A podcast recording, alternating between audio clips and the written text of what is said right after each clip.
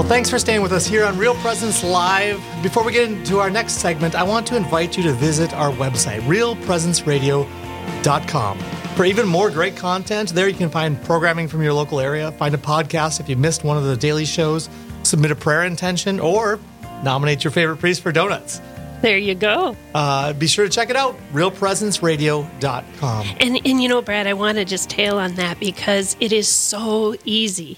The website is phenomenal, and the Real Presence Radio app that you can put on your smartphone is so fantastic, too. I mean, I'll listen to podcasts or actual programming live.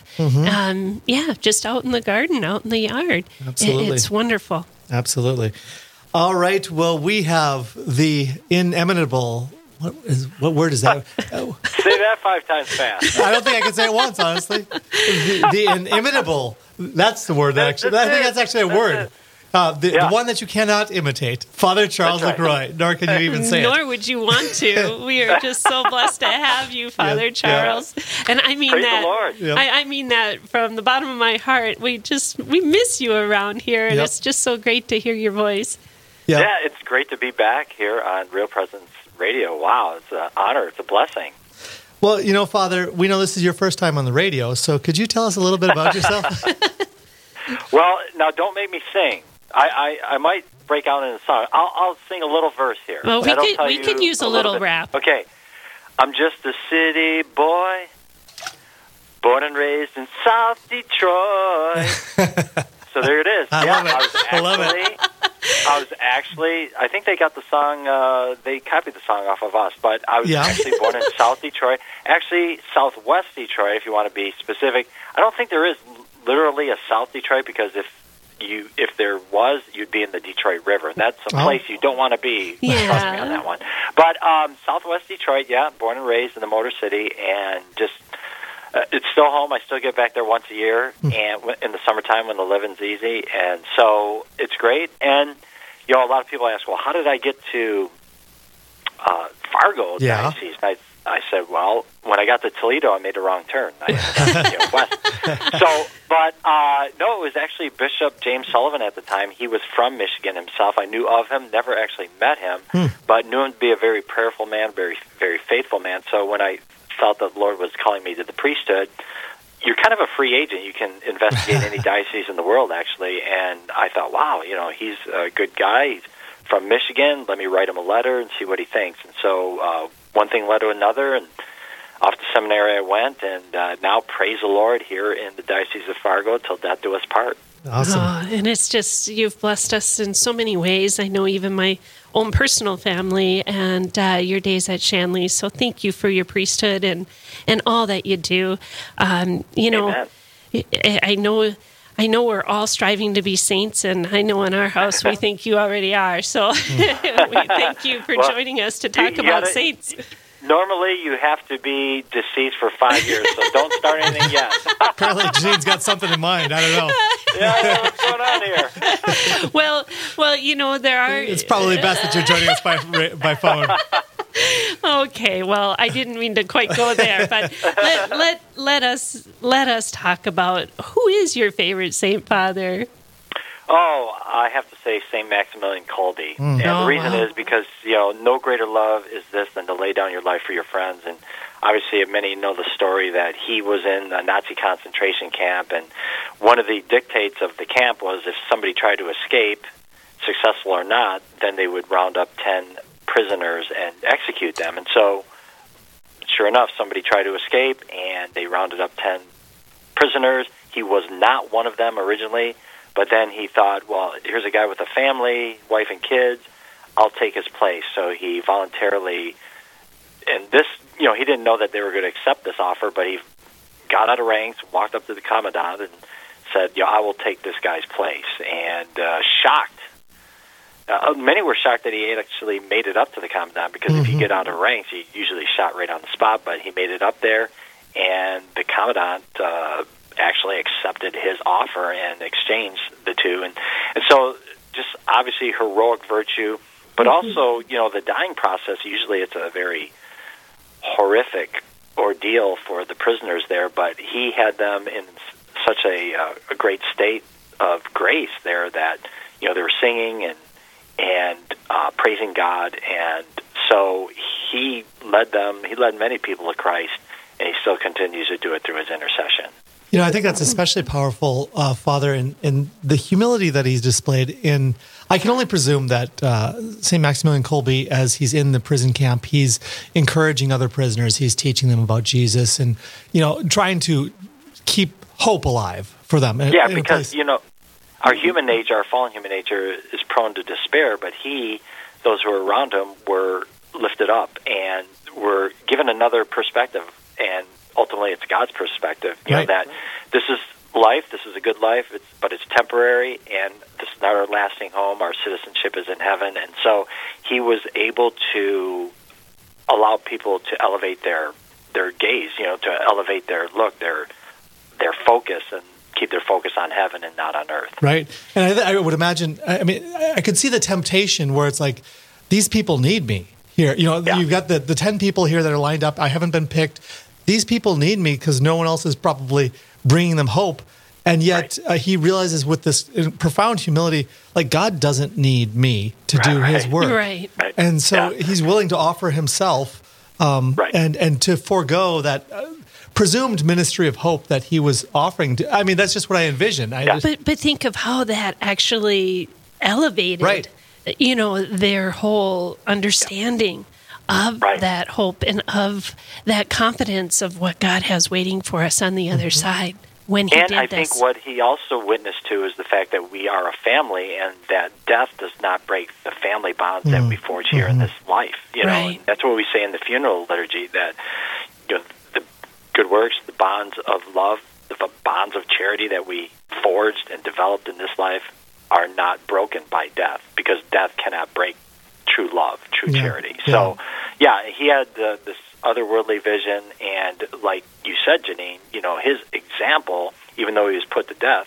his example lived on in that camp and gave them all hope, because they all saw this act of virtue, which is, you know, incredible. And so that lived with them, I'm sure, you know, and inspired others. And then they could inspire others, too. The prisoners that remained, that were left behind, they could tell other prisoners about this. Yeah. And so it just like a fire that continued to blaze after his death. Right. Very similar to the early Christians and the early martyrs of the church, you know, what they witnessed to, and he followed suit in the mid-40s. Right. And I don't want to get all political and stuff, but, you know, there are many people throughout the world facing martyrdom today, many Christians, many Catholics facing martyrdom today. In fact, you know, the last 100 years, the 20th century was the most martyrs were, you know, giving their lives for Christ in this last 100 years than all the other 19 centuries combined of Christianity. So, yeah, I mean, we need to have that witness today, you know, because, hey, here in this country we have freedom of religion, but who knows, you know? So we just got to have the image, the witness of the martyrs, of the great saints, always with us, so that they can encourage us. They, you know, we're a family. They're big brothers and sisters in the faith. They are close to God, and they can help us through not only their example, but also now through their intercession. So we need them. We need this great cloud of witnesses, as we read about in Hebrews.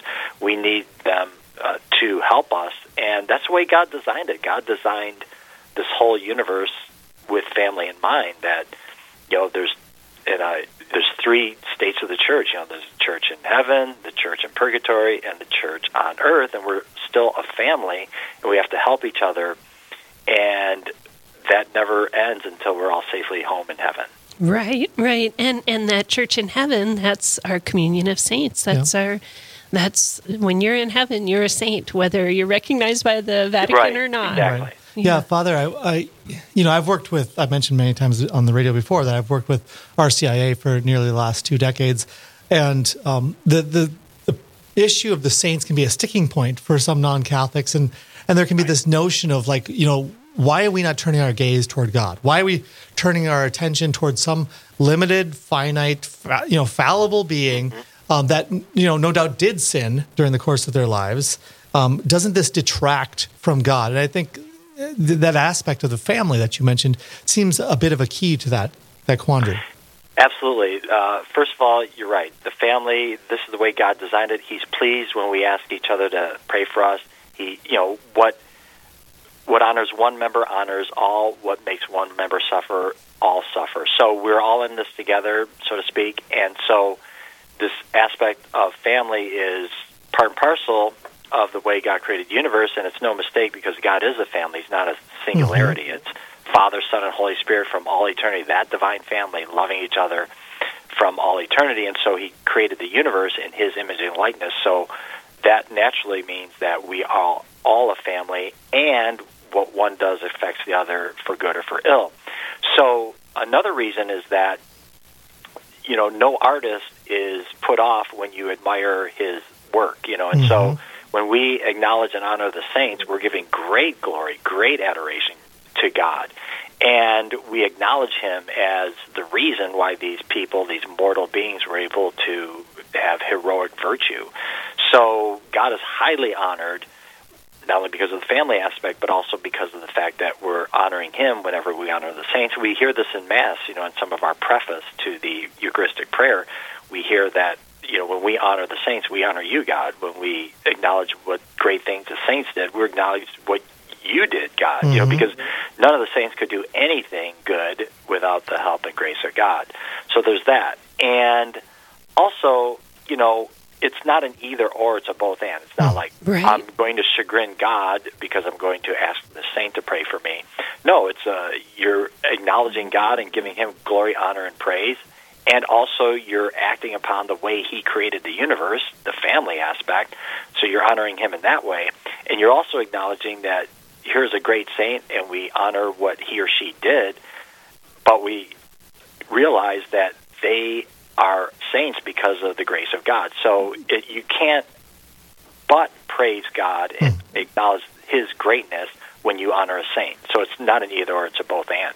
Right, right. And all of those saints, they honored God in every single way. They always were pointing towards God. Yep. Always, with their life. And, you know, obviously, Our Lady was the best example of that. Right. Her whole mission was to point everyone to Christ, to connect them with Christ, and to do whatever the Lord wanted her to do in the work of salvation. And that's what we have to realize. We're all in this work of salvation. We want to be on Jesus' team, so to speak, in saving the world. Mm-hmm. He's going to save it. He's the only one that can, but he uses us to do it. And so I think the sooner we, not only clerics, but also lay people, as soon as we realize that's our mission in life, to bring souls to Christ, then everything that we think, everything that we say, everything that we do will follow suit.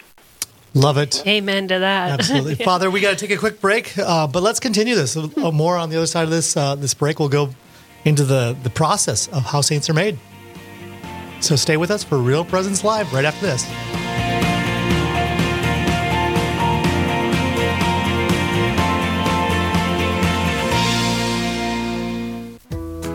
Hi, this is Dr. Ryan Sappo from Lumen Vision in South Fargo, near Saints Anne and Joachim Church. Lumen Vision is a full-service eye care facility that provides eye exams for both children and adults. We offer a variety of frames with missions you can believe in, like Eco Eyewear, an environmentally friendly frame company that plants a tree for each frame sold.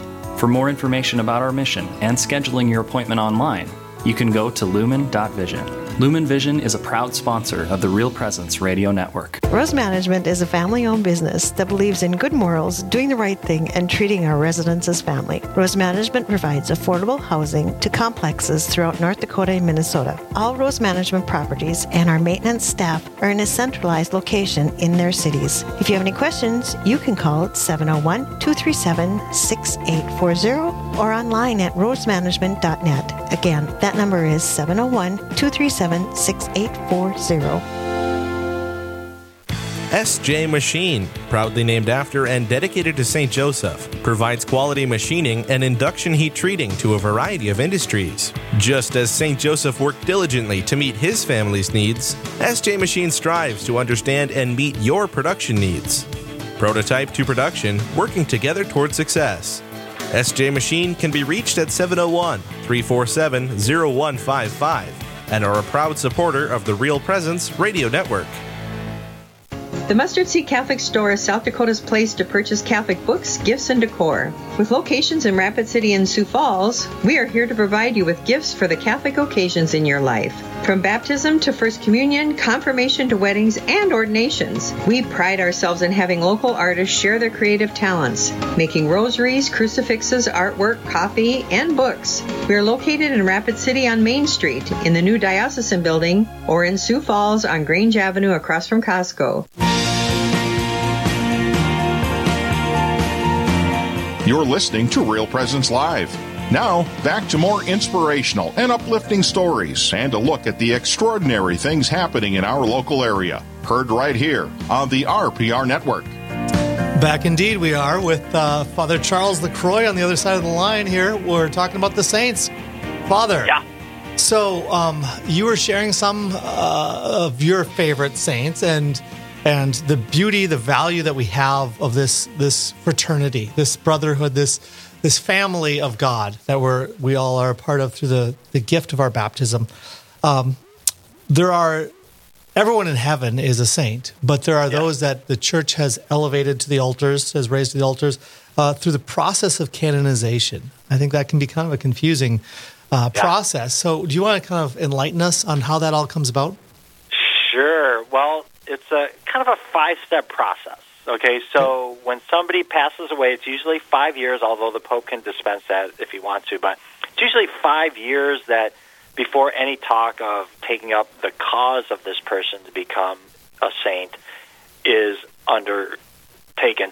And that's because you want to, because when somebody passes on, you automatically kind of canonize them in your heart. But so when this 5-year period allows things to kind of settle down, and then you kind of maybe are able to be more objective about things. So, but after that 5-year process, then it all starts on the diocesan level. If a bishop or somebody within the diocese thinks that this person has led a life of heroic virtue, or the person might have also been martyred, then the cause is taken up. So an official cause with the diocese is taken up, and usually one person heads that cause, and then it's a very rigorous task of accumulating everything that the person wrote, getting eyewitness, what did they say, what were they like, were there any flaws in their character or in their spiritual life, what heroic virtues did they display. So it's a deep process, and once all the evidence is in, so to speak, then the bishop can make a determination whether he thinks this person has a good chance, a good opportunity for sainthood.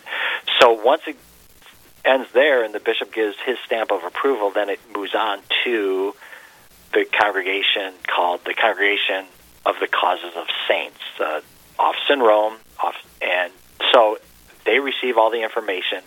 Then they have to investigate on their end all the evidence, if there are any loose ends that need to be tied up, any questions that need to be asked, anything that was missing, or if they have any further questions. So they go through it with a fine-tooth comb.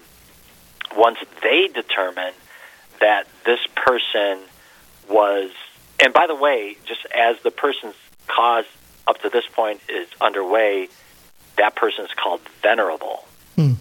I'm sorry, servant of God. So that person is called servant of God because people recognize that person's heroic virtue, and so the cause is underway. Then if your cause is underway, then you're a servant of God. So that's once the bishop approves of their cause and sends it on to the Congregation for the Causes of Saints? Correct. Okay. So then once the congregation has it, and they deem that this person is worthy of further investigation, they send it then to the Pope.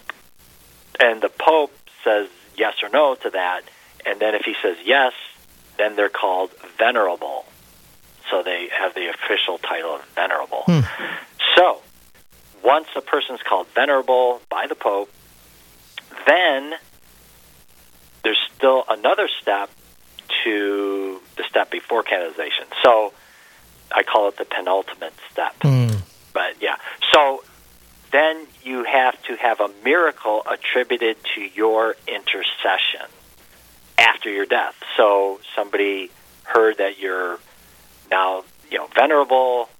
They have something, perhaps a terminal illness, and they ask for your intercession, and then you are cured. And again, the cure has to go through rigorous investigation, that no scientific reason can be given for this person to have been cured. So, and they don't just bring in company men for that, right? I mean, they bring in people who would be skeptics themselves, right?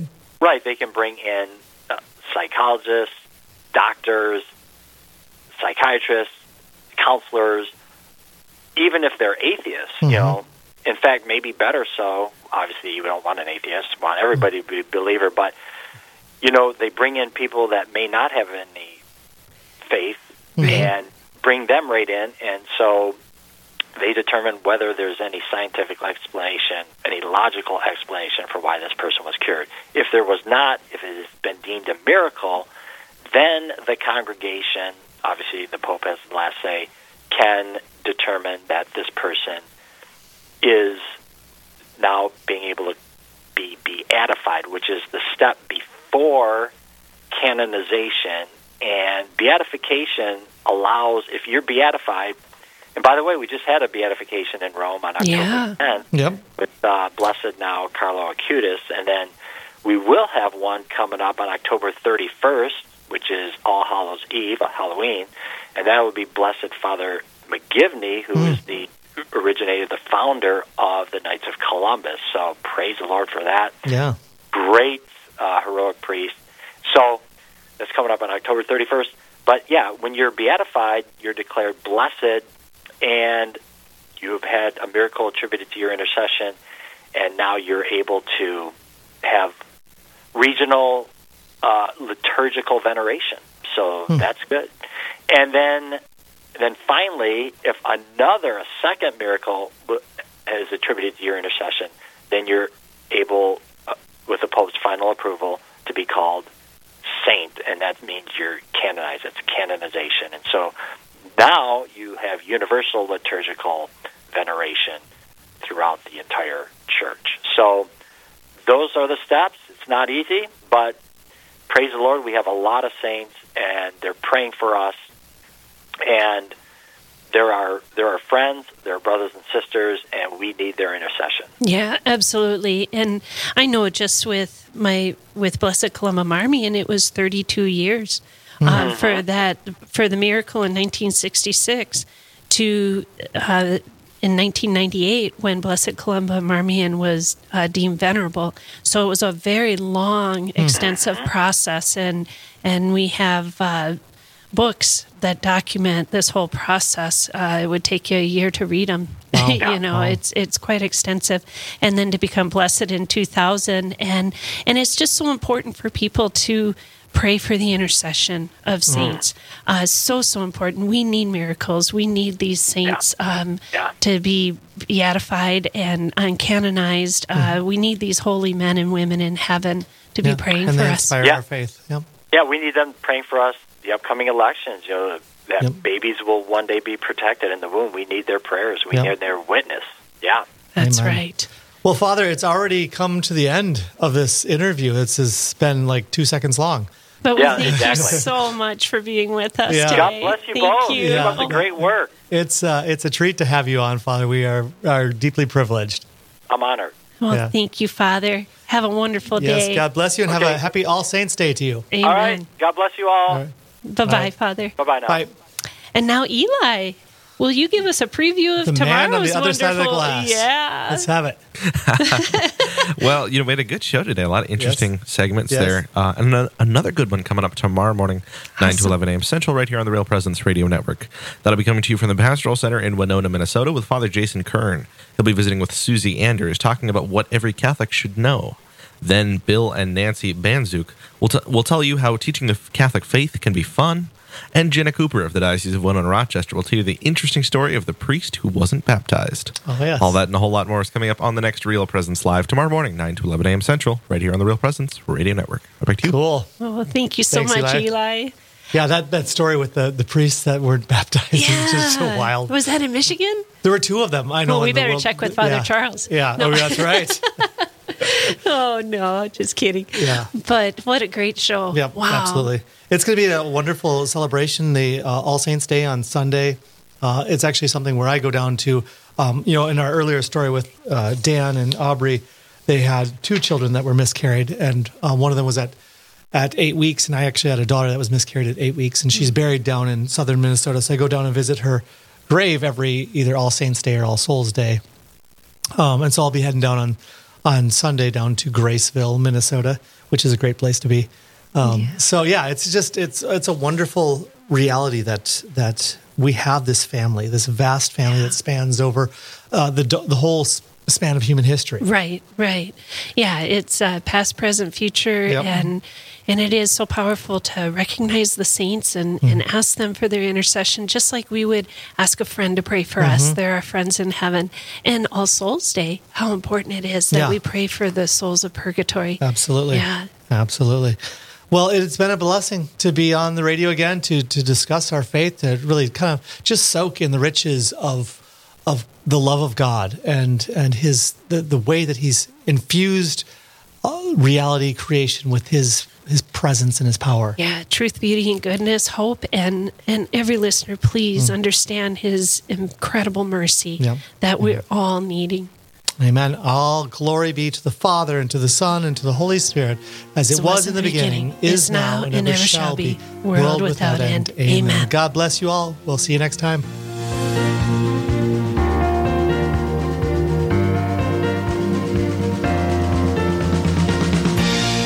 This has been Real Presence Live on the Real Presence Radio Network. Real Presence Live brings you inspirational stories of faith and a look at the good and holy things happening in our local area. Weekday mornings from 9 to 11 Central. Tune in for an encore of each show beginning Saturday morning at 6. Get the podcast any time of day or night at yourcatholicradiostation.com or on the Real Presence Radio app. And remember, you can be a part of the conversation through Facebook and Twitter. Real Presence Live, local, engaging, and live on the Real Presence Radio Network.